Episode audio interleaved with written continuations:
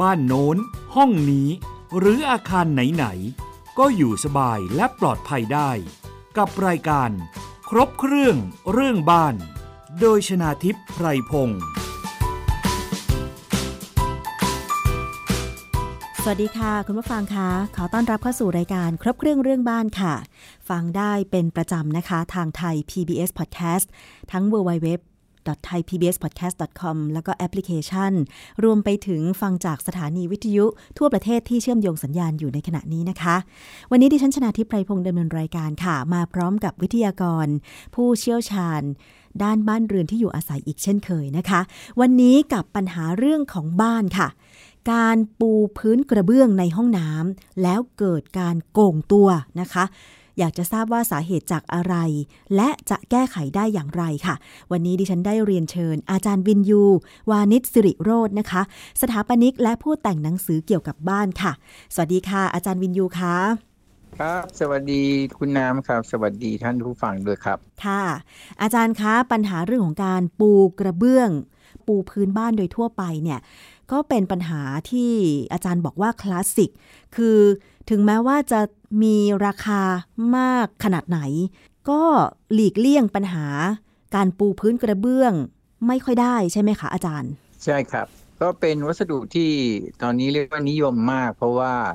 มันทนทานแล้วก็บ้านเราเนี่ยเราจะมีปัญหาหนักสุดนะครับ เอาเรียนนี้แล้วกัน ก็คือเรื่องของความชื้นนะครับ เรื่องความร้อนก็เป็นเรื่องหนึ่งแต่ว่า เรียกว่าเป็นลักษณะเฉพาะของสภาพภูมิอากาศในประเทศเราที่อาจจะต่างกับประเทศอื่นนะครับ ก็คือความชื้นที่สูงมากนะครับ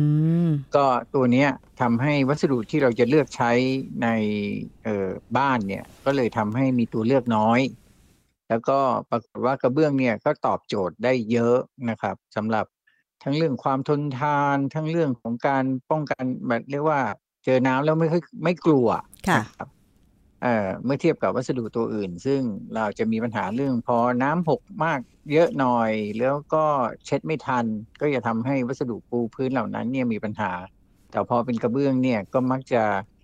เรียกว่าตัดวงจรเรื่องของความเสียหายที่เกิดจากน้ำหรือความชื้นเนี่ยไปได้เกือบหมดเลย แล้วก็อีกอันหนึ่งก็คือสมัยก่อนเนี่ยกระเบื้องจะราคาแพงนิดหนึ่งนะครับ แต่เดี๋ยวนี้มันมีตัวเลือกเยอะนะครับ โดยเฉพาะกระเบื้องที่มาจากต่างประเทศ ซึ่งจะได้กระเบื้องแผ่นใหญ่ แล้วก็ราคาจะไม่สูงเลยนะครับ เลยทำให้ความนิยมของการปูกระเบื้องที่พื้นเนี่ยมีมากขึ้นเรื่อยๆนะครับ ค่ะ อาจารย์วินยูคะ ทีนี้ว่าคำถามก็คือว่าการปูพื้นกระเบื้องเนี่ยค่ะ ระหว่างอาคารที่ถูกใช้งานแล้วกับอาคารที่ยังไม่เคยใช้งานเลยเนี่ยนะคะ ที่ผ่านมาปัญหามันมีเหมือนเหมือนกัน หรือระยะเวลาที่เกิดปัญหา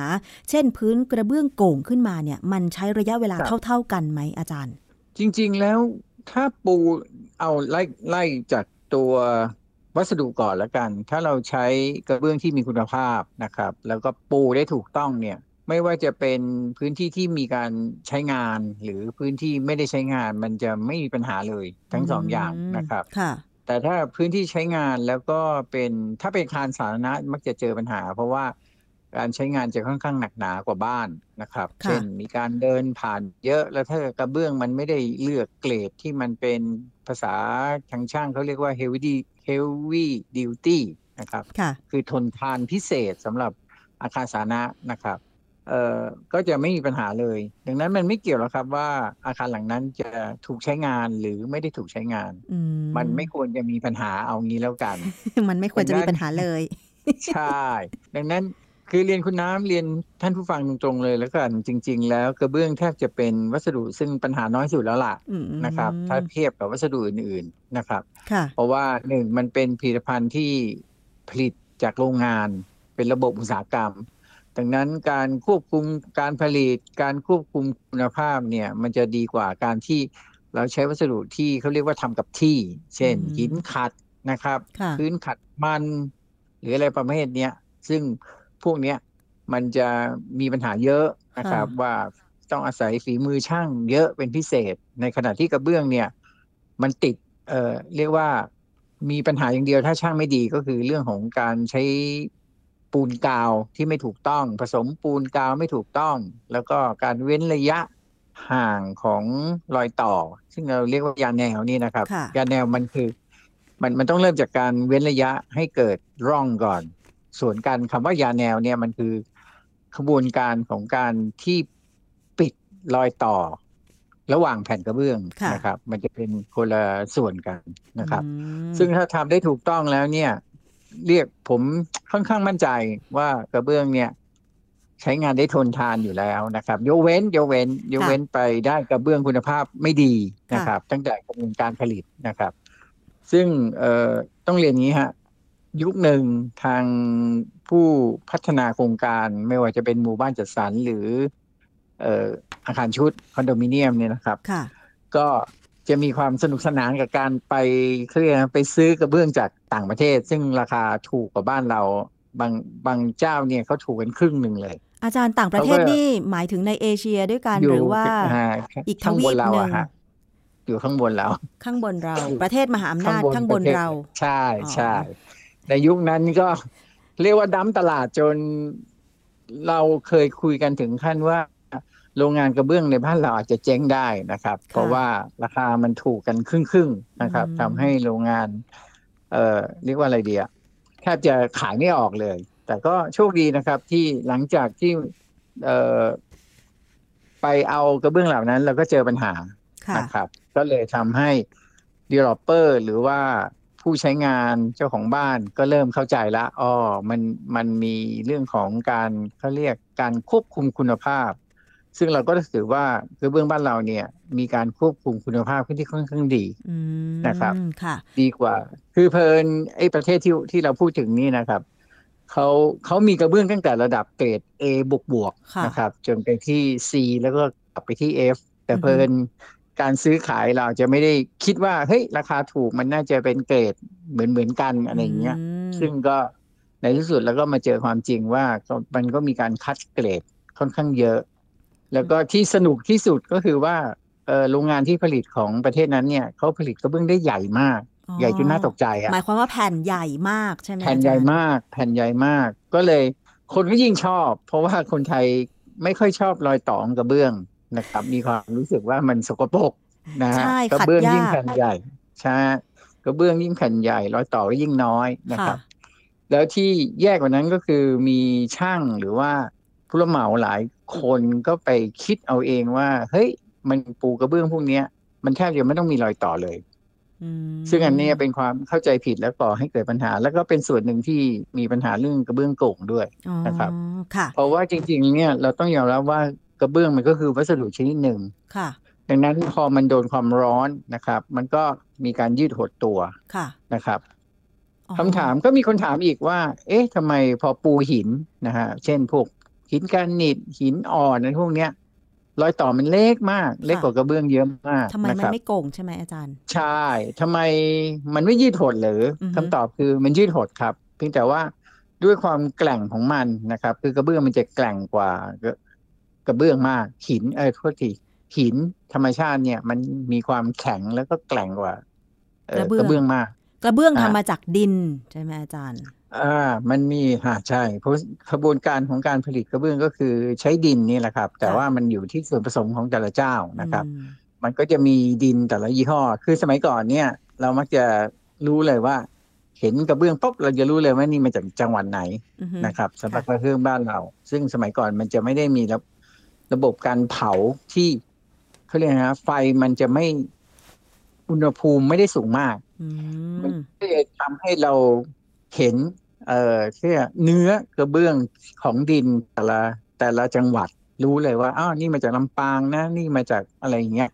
เราจะรู้เลยว่า อันนี้เป็นกระเบื้องมาจากภาคเหนือ อันนี้เป็นกระเบื้องมาจากตะวันออกเฉียงเหนือแต่พอ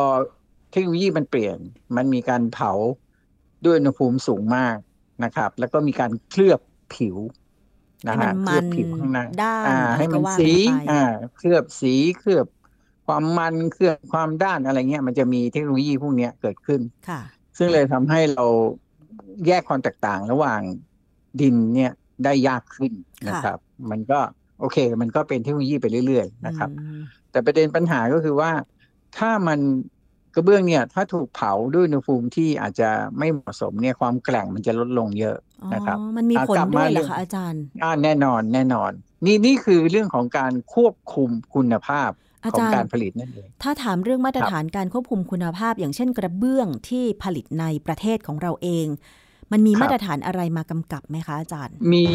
มกมาตรฐานผลิตภัณฑ์อุตสาหกรรมอ๋อมอนะครับกเหมือนกันนะคะครับอืมครับ คราวนี้เอ่อเดี๋ยวกลับไปเรื่องหินก่อน ถามว่าทำไมหินมันล่องมันเล็กได้ ก็เนื่องจากมันมันมันมีความเขาเรียกอะหนึ่งมันหนา มันหนากว่ามันหนาเออสองเซนสองเซนติเมตรนะครับในขณะที่กระเบื้องเนี่ย หนาไม่ถึงเซนอะอ๋อนะครับใช่บางค่ะนะครับ มันจะบางกันเยอะ พอมันสมมติว่ามันขยายตัวแล้วมันเบียดกันนะครับ มันก็จะเหมือนกับมันมันสู้กันน่ะค่ะนะครับ แต่ว่าถ้ามันไม่ได้คือจริงๆมันก็ไม่ได้ขยายตัวเยอะนะครับ แต่พอมันมันดันกันเอง แล้วก็เนื่องจากมันแข็งแรง มันก็เลยอยู่สภาพแบบนั้น แต่ว่าจริง ๆ แล้ว มันก็ยังต้องมีร่องอยู่ค่ะเพื่อให้มันมีการขยายตัวหดตัว แต่ถ้า เราปูหินแบบนั้นเนี่ย จนไม่มีร่องเลย ปูชิดไปหมดเลย แล้วเป็นพื้นใหญ่พื้นใหญ่ๆมากๆ มันก็จะเกิดปัญหาเหมือนกันว่าหินเหล่านั้นเนี่ย พอขยายตัวแล้วมันก็ดันกันจนแตกค่ะเหมือนกันมคือในที่สุดแล้วมันก็ต้องมีร่องเหมือนกันแหละครับเพียงแต่ค่ะว่าร่องมันไม่ต้องใหญ่ แต่พอเป็นกระเบื้องเนี่ย เนื่องจากเมื่อกี้เราคุยกันแล้วว่ามันบางค่ะสองความแข็งแรงมันมันเทียบเท่าหินไม่ได้ พอ มันก็จะเกิดสองอาการก็คือพอมันดันกัน ไม่อะไรนะไม่โก่ดังนขึ้นจนตัวอ่าโก่งขึ้น มันก็จะแตกแตกเลยนะค่ะสมมติว่าอ่า มันก็จะแตกเพราะเนื่องจากมันบางค่ะ ก็อันนั้นเป็นเหตุเหตุหนึ่งที่ทำให้กระเบื้องโก่งเหตุสำคัญอีกอันหนึ่งก็คือคุณภาพของเนื้อกระเบื้องเองคือมันโก่งด้วยตัวมันเองแหละค่ะคือมันโดนความร้อนของอากาศหรืออะไรอย่างเงี้ยเอ่อข้างล่างเย็นข้างบนร้อน อ่า มันก็จะเริ่มแบบ ผิวข้างบนพอร้อนอ่าข้างล่างสมมติว่าข้างล่างร้อนค่ะเอ่อผิวล่างก็จะยืด ข้างบนเราเปิดแอร์ใช่ไหมฮะค่ะ มันก็อาจจะทำให้เขาเรียกนะ ผิวด้วยอุณหภูมิที่ต่างกัน มันก็จะบิดเกิดการบิดอะว่างั้นเถอะ แล้วเราก็เรียกมันว่ากระเบื้องโก่งอืมนะครับใช่มันก็จะเป็นอาการประมาณนี้ค่ะ จริง ๆ กระเบื้องโก่งที่เคยเจอนะครับ ที่เจอเยอะ ๆ เลย คือมักจะเกิดขึ้นที่บ้าน แล้วก็ชั้นล่าง ใช่นะฮะแต่ว่าเมื่อกี้คุณน้ำส่งรูปมาให้ดู แล้วก็ส่งกรณีมาให้ว่า อยู่ในคอนโด ซึ่งไม่เคยเข้าอยู่ เออยังเป็นยังคอนไม่ได้โดถามว่าชั้นอะไรชั้นชั้นห้าอะไรคอนโดมินั่นเนีแสยมดงว่าชั้นอืมห้าไม่เคยเข้าอยู่เลย แต่ครับเคยไปทำความสะอาดครั้งหนึ่งก็คือล้างห้องครับน้ำครั้งเดียว ต่อมาครับ เจ้าของห้องไปดูสดๆร้อนๆเลยก็คือครับเมื่อตอนเช้านี้ ปรากฏครับดันประตูห้องน้ำไม่ได้ เพราะไปติดกับครับกระเบื้องที่มันไอ้โก่งตัวตัวขึ้นมา ริมที่มันโก่งขึ้นมา ใช่ค่ะเออกรณีนี้อาจจะเดาเดานะฮะเดาว่าอาจจะเกิดจากคุณภาพของกระเบื้องที่ตั้งแต่ตอนผลิตอ๋อนะครับ ตั้งแต่ตอนผลิตที่มันเหมือนเป็นดีเฟกอะนะครับ เหมือนเราซื้อของที่มันมีการผลิตที่มันเกิดเอ่อ ความล้มเหลวของการควบคุมควบคุมเผาคุณภาพอ่าอะไรอย่างเงี้ยใช่ไหมครับคะแทนที่จะทำให้แผ่นมันเรียบมันก็จะเกิดการโก่งค่ะนะครับ ซึ่งจริงแล้วกระเบื้องทุกทุกแผ่นเรียนคุณน้ำเรียนท่านผู้ฟังนะฮะมันมันจะบิดของมันอยู่แล้วนะครับอืมเพียงแต่ว่ามันไม่เยอะมันน้อยมาก จนเรามองด้วยตาไม่เห็นค่ะนะครับ แล้วพอแผ่นยิ่งใหญ่เท่าไหร่ มันก็จะยิ่งบิดเยอะถูกไหมฮะพอบิดนิดเดียวจากสมมติว่ากระเบื้อง30เซ นคูณ30เซนกับกระเบื้อง60เซนคูณ60เซนค่ะบิดด้วยองศาเท่ากันค่ะ60เซนมันก็จะบิดมากกว่า30เซนถูกไหมฮะเพราะมันแผ่นใหญ่กว่าอ่าอย่างนี้เหรอคะอาจารย์เพราะมันแผ่นมันใหญ่กว่าอืมก็คือเส้นเส้นทะแยงมุมมันใหญ่กว่า มันยาวกว่าเท่าหนึ่งอะค่ะนะครับมันบิดเอ่อสักเอ่อลิปดาจริง ๆ มันไม่ถึงองศาหรอก สักค่ะสักหนึ่งลิปดาสองลิปดาสามสิบเซนมันก็จะบิดนิดนึง แต่พอหกสิบเซนมันก็จะอีกเท่าหนึ่งถูกไหมอ๋อ มันก็จะเห็นการบิดที่มันเกิดขึ้นอืมก็เดาว่าน่าจะเกิดจากเนื้อวัสดุมากกว่ามากกว่ากรณีอื่นนะครับค่ะเพราะว่ามันไม่ได้เป็นคือที่เจอประจำคือมักจะเกิดที่ชั้นล่างของบ้านค่ะ เพราะว่าเอ่ออุณหภูมิข้างล่างเนี่ย มันมักจะเป็นผิวดินแล้วมันจะเย็น แล้วก็มันเจอความชื้นอ๋อแล้วพอข้างบนข้างบนเราอาจจะไม่ได้เปิดแอร์ใช่ไหมฮะแล้วอาจจะเป็นห้องครัว ซึ่งโดนแดดตรงแล้วมันก็ อ่าอย่างที่เราให้ฟังก็คือข้างบนร้อนข้างล่างเย็นอือฮะมันก็อาจจะเกิดการบิดได้นะอาจารย์แล้วอย่างคอนโดดิฉันเนี่ยมีกระเบื้องแตกตรงมุมตรงระเบียงที่เดียวเลย ห้องน้ำไม่เป็น แต่เจ้าของคอนโดที่บอกกระเบื้องโก่งเนี่ยเป็นแต่ห้องน้ำระเบียงไม่เป็นอาจารย์ตลกดี ก็มันมีหลายสาเหตุมากมาย ตรงมุมเดาว่าน่าจะเกิดจากการปูสลับเปา นะฮะเพราะว่าที่คอนโดก็เจอนะครับ มันจะมีมุมเนี่ย พอเราเหยียบไปมันจะรู้สึกกลงกลวงข้างล่าง หักเป็นสามเหลี่ยมปักเลย ใช่ มันจะเกิดจากสลับเปาแน่นอนการปูสลับเปานะครับสำหรับท่านผู้ฟังที่ไม่เข้าใจว่าสลับเปาคืออะไรนะฮะเป็นวิธีการปูกระเบื้องแบบหนึ่งที่ช่างยุคยุคเก่า หรือช่างปัจจุบันที่ไม่ไม่อยากปูแบบที่ถูกต้องอะเอาเงี้ยกันเขาก็จะ เอ่อมีพื้นใช่ไหมฮะ เสร็จแล้วเอ่อวิธีการปูของเขาก็คือเป็นพื้นคอนกรีตนะครับ แล้วก็จะเอาหงายแผ่นกระเบื้องขึ้นนะแล้วก็เอาปูนเนี่ยโปะเข้าไป เป็นลูกกลมๆเหมือนซาลาเปาอะนะครับ อาจจะเกลี่ยๆนิดหน่อยแล้วเสร็จแล้วก็จะคว่ำหน้าเอาแผ่นกระเบื้องคว่ำลงไป อย่างรวดเร็วอ่า แล้วก็ไม่ต้องเร็วนะฮะเพราะปูนพวกนี้มันแห้งช้าอยู่แล้ว แล้วก็กดกด นะฮะให้ให้ให้ปูนมันปลิ้นนะฮะปลิ้นอยู่ข้างล่างเองอ่า แผ่แล้วก็ปลิ้นออกมาตามร่องนะครับ แล้วก็จะปาดปูนที่มันเกินออกคราวนี้ถ้ามันมันสามารถแผ่แล้วเต็มแผ่น มันก็จะไม่มีปัญหาอะไร แต่ปัญหาก็คือพอมันแผ่เนี่ย ตรงมุมเนี่ย มักจะไม่ค่อยมีปูนหรอกครับ มันไม่โดนการประสานใช่ไหมอาจารย์ อันนี้เป็นวิธีการปูที่ผิดมาตลอด ตั้งแต่ประวัติศาสตร์การปูกระเบื้องของประเทศเรานะครับเอาเร็วเข้าว่านใช่ไหมอาจารย์ อ่าหนึ่งเร็วสองก็คือการปรับแนวปรับอะไรนะ ปรับผิวกระเบื้องจะง่าย เพราะว่าเนื่องจาก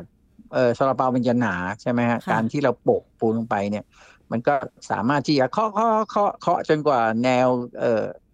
ริมกระเบื้องสี่มุมเนี่ย เสมอเข้ากันดี อ่า มันก็จะแบบโอ้ยง่าย ปูง่ายไม่ต้องใช้ช่าง ง่ายช่างแต่ยากเจ้าของบ้านอาจารย์อ่าแต่มันอาการมันมักจะเกิด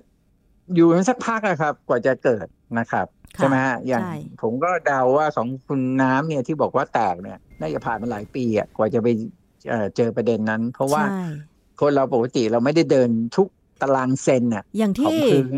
แตกที่ขอบกระเบื้องของระเบียงเนี่ยระเบียงคือใช้งานในการเดินน้อยมากยกเว้นเอาวางสิ่งของ แต่บริเวณที่แตกไม่ใช่บริเวณที่วางสิ่งของกลับเป็น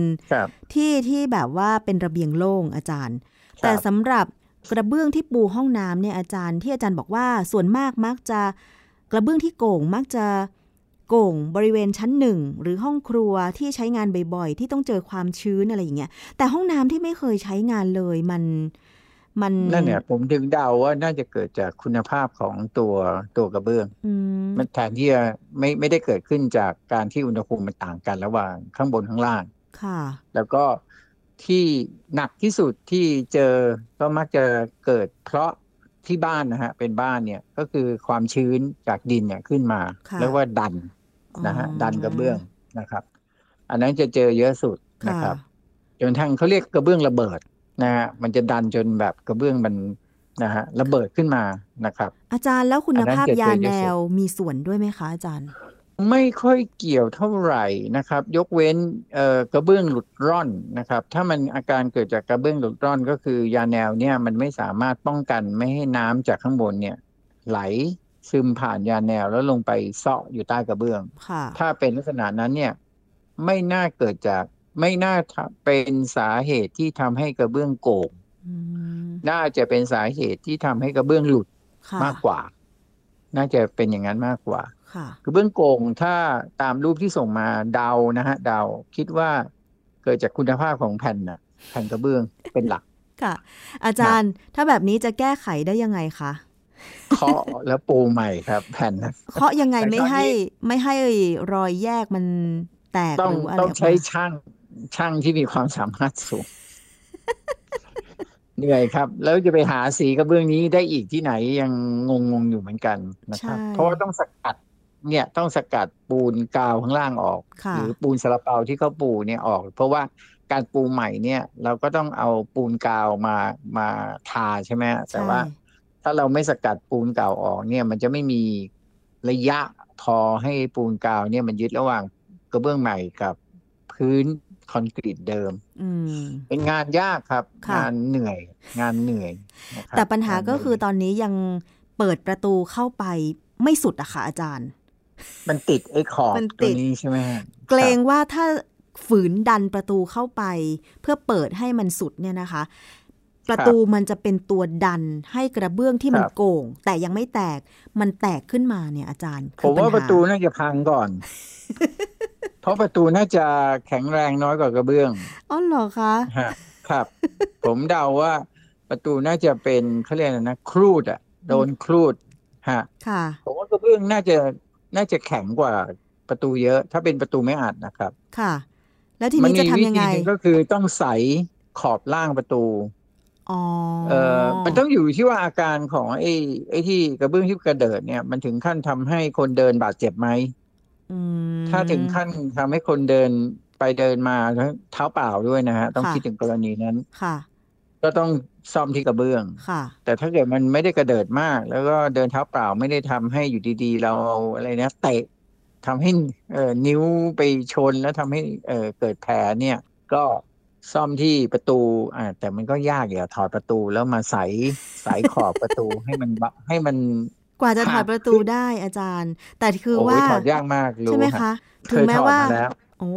ถึงแม้ว่าเราจะใส่ขอบล่างของประตูให้มันพ้นจากแผ่นกระเบื้องที่กระเดิด แต่ว่าเวลาเราเดินบนพื้นผิวมันก็ไม่ใช่เสมอกันนะอาจารย์ เพราะฉะนั้นถูกต้องถูกยังไงต้องเราก็ดัต้องซ่อมที่กระเบื้องซ่อมที่กระเบื้องใช่ไหมคะ ใช่ครับ ซ่อมที่กระเบื้อง ก็เป็นปัญหาก็หนักของเจ้าของบ้าน ใช่ ปัญหามันคือเราจะไปหากระเบื้องขนาดเท่านี้ เอาไม่ไม่ต้องพูดเรื่องสีก่อนนะฮะค่ะเอาฮะเอาว่าขนาดเท่าเป๊ะสามารถที่จะไปแทนทดแทนได้เนี่ย เราจะไปหาที่ไหนเออนะครับ อันนั้นอันนั้นน่ะปัญหาใหญ่ อาจารย์แล้วขนาดมาตรฐานมันเหมือนกันทุกยี่ห้อไหมคะอ๋อไม่ฮะไม่ครับ ไม่เหมือนด้วย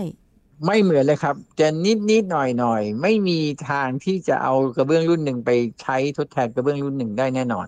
อันนี้ยืนยัน ค่ะ เพราราะฉะนั้นก็ต้องไปย่าหาเงี้ยบอกว่าเราซื้อเอางี้ที่เราเคยคิดว่าเอ้ยสามสิบเซนสามสิบเซนเท่ากัน ผมเคยเล่นลายนะครับค่ะไม่หมายถึงว่า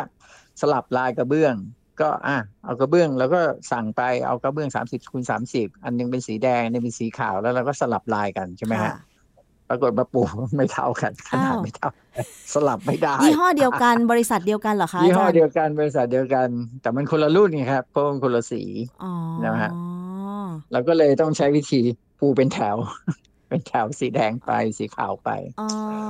เออต้องใช้แบบนั้น คือค่ะไม่สามารถที่จะเออเรากะว่าจะสลับแบบลายตับลายหมักลุกก็ทำไม่ได้นะคอารับจารย์เพราะว่าขนาโดยทั่วมันไปม่ด้ครับบริษัทผลิตกระเบื้องเนี่ยเขาผลิตล็อตหนึ่งเนี่ย สมมุติว่าสีนี้รุ่นนี้ได้รับความนิยมมาก เขาจะผลิตนานเท่าไหร่ปริมาณเท่าไหร่ เป็นเรื่องปวดใจมากครับยังไงคะอาจารย์ เรื่องการซื้อกระเบื้องเนี่ยเป็นเรื่องปวดใจค่ะนะครับไอ้เรื่องที่เคยคิดกันว่าเปิดแคตตาล็อก แล้วเห็นลายสวยๆ แล้วบอกอะสั่งไปเลย 30 ตารางเมตร 40 ตารางเมตร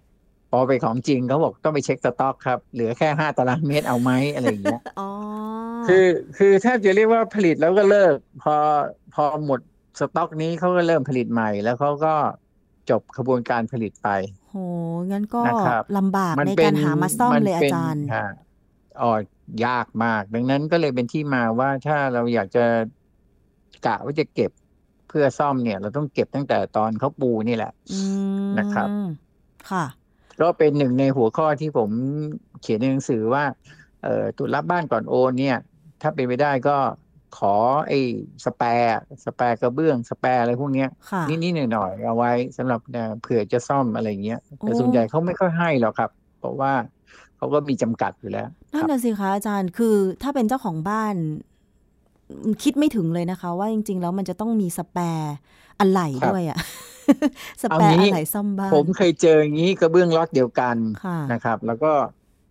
เลือกสีเพลนๆเลย สีแบบควันบุหรี่อย่างเงี้ย ขาวควันบุหรี่ มาปูแล้วก็นึกว่าล็อตเดียวกัน สีมันต้องเสมอถูกไหมฮะค่ะใช่ สีก็ไม่เสมอครับทำไมอะ เขาบอกว่ากระบวนการผลิตของเขาเนื่องจากเดี๋ยวนี้มันมี แต่ตอนนั้นมันเกิดขึ้นหลายประมาณยี่สิบกว่าปีที่แล้วนะครับ กระบวนการของการผลิตกระเบื้องของเขาเนี่ยเทคโนโลยีของบริษัทนั้นเนี่ยเขาเรียกว่าเป็นเตาแบบรูปโค้งนะครับ แล้วก็การเอากระเบื้องเข้าไปเผาเนี่ย มันก็คือกระเบื้องบางแผ่นก็จะอยู่ ด้านบนใกล้โค้งบ้าง บางบางแผ่นก็อยู่ใต้ข้างใต้นะครับ ไฟที่เราสูมเข้าไปหรือว่าเขาใช้ไฟฟ้าในการเผาเนี่ย พออยู่ใกล้ขอบของเตา มันก็จะเข้มหน่อยพออยู่กลางๆที่ไม่ค่อยโดนความร้อนก็จะจางหน่อย โดนไฟไม่เท่ากันใช่สีเลยไม่เสมอกัน ก็แต่นั้นมาก็เลยบอกไม่ไม่ไม่สเปคยี่ห้อนี้ละไปใช้อีกเทคโนโลยีหนึ่งจริง ๆ เดี๋ยวนี้ เทคโนโลยีใหม่เนี่ยเขาจะเป็นเตาเผาแบบเป็นยาว เป็นความเป็นแนวยาว แล้วก็กระเบื้องเนี่ยใช่กระเบื้องก็จะเป็นเลเยอร์เดียววิ่งเข้าไปนะครับ แล้วก็ความร้อนก็จะสม่ำเสมอเท่ากันหมด แล้วมันก็จะวิ่งยาวเลยนะครับ ก็เป็นร้อยเมตรอะคือตั้งแต่ความร้อนน้อยแล้วเข้าไปจนความร้อนสูงสุดตรงกลางกลางเตา แล้วก็ค่อยๆเย็นตัวแล้วก็ออกมาข้างนอกดังนั้นทุกแผ่นเนี่ยมันจะใช้ความร้อนเท่ากันหมด ก็เลยเป็นที่มาว่ามันสามารถควบคุมอุณหภูมิได้สม่ำเสมอมากครับค่ะ เคยไปเคยไปดูงานที่สเปนที่เขาเป็นโรงงานผลิตที่ระดับสองของโลกอะก็มีเตาเนี่ยยาวโหเป็นกิโลเลยเยอะมากแล้วในไทยมีไหมอาจารย์ไม่แน่ใจอะครับเขาไม่เคยดูกระเบื้องในประเทศเรา แต่ว่าคุณภาพกระเบื้องประเทศเราก็ดีขึ้นเรื่อยๆครับไอ้ไอ้เรื่องที่ผมเจอเมื่อ 20 ปีแล้วก็ไม่เจอละไม่เจอแล้วนะคะ เพราะฉะนั้นถ้าห้องที่มีปัญหากระเบื้องโก่งที่ห้องน้ำถ้าจะแก้ปัญหาไปหากระเบื้องมาปู ถ้าสมมติว่าไปเคาะแล้วอะไรแล้วกระเบื้องมันแตกมันไม่สามารถนำแผ่นเก่ามาปูใหม่ได้นี่ ก็ต้องไปสอบถามทางนิติบุคคลว่าใช้รุ่นไหนขนาดเท่าไหร่แต่ไม่น่าจะมีหรือไม่ก็อีกวิธีหนึ่งก็ไปซื้อกระเบื้องใหม่แล้วครับ แล้วถ้าเกิดมันไม่พอดีจริง ๆ ก็คงต้องมาตัดอะต้องมาเจียออก ก็หมายความว่าต้องซื้อแผ่นใหญ่กว่าที่ปูตอนนี้ใช่ไหมอาจารย์ ใช่ หรือไม่ก็ต้องไปวัดแล้วก็ไปวัดเลยอะวัดว่าไซส์มันเท่าไหร่ขนาดเท่าไหร่แล้วก็ไปที่ร้านกระเบื้อง แล้วก็วัดจนกว่าจะได้ขนาดกระเบื้องนี้ แต่ปัญหาก็คือสี จะไม่เหมือนกันก็จะได้สีประหลาดนะครับ ก็ต้องทำใจครับ จากสีงาช้างก็อาจจะกลายเป็น งาช้างส้มอะไรอย่างเงี้ยนะอาจารย์จะได้สีแดงอะไรเงี้ยได้สีแดงมาปูแผ่นเดียวอะไรเงี้ยก็เป็นสีสันในห้องน้ำไปใช่ แต่ว่าสิ่งที่ยากที่สุดคือหาช่างที่จะซ่อมให้อะครับค่ะเพราะว่ามันเป็นงานค่าแรงเดียวมันมันแบบใช้แรงแรงงานอะ อย่างเดียวในการทุบนะครับ อืมค่ะ ต้องนั่งทุบเองวันละแผ่นสองแผ่นที่เห็นมาเป็นแผ่นเดียวไม่ใช่เหรอเป็นสองแผ่นค่ะอาจารย์สามแผ่นสี่แผ่นด้วยอาจารย์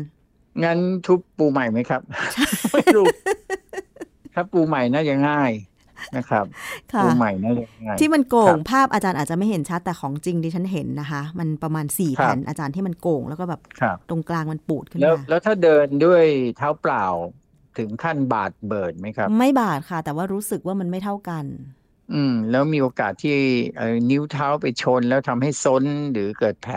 มีโอกาสค่ะอาจารย์ คือถ้าเหยียบลงไปตรงๆตรงรอยโก่งเนี่ยคือกระเบื้องอาจจะแตกอะค่ะอาจารย์ อืมครับ อันนั้นก็ต้องปูใหม่อย่างเดียวเนาะอาจารย์เนาะค่ะว่าปูใหม่ดีกว่านะครับค่ะแล้วอย่าลืมเว้นร่องนะครับ อย่าลืมเว้นร่อง แล้วก็ซื้อกระเบื้องราคาแพงนิดหนึ่งจะได้ไม่ไม่เสียใจทีหลังค่ะ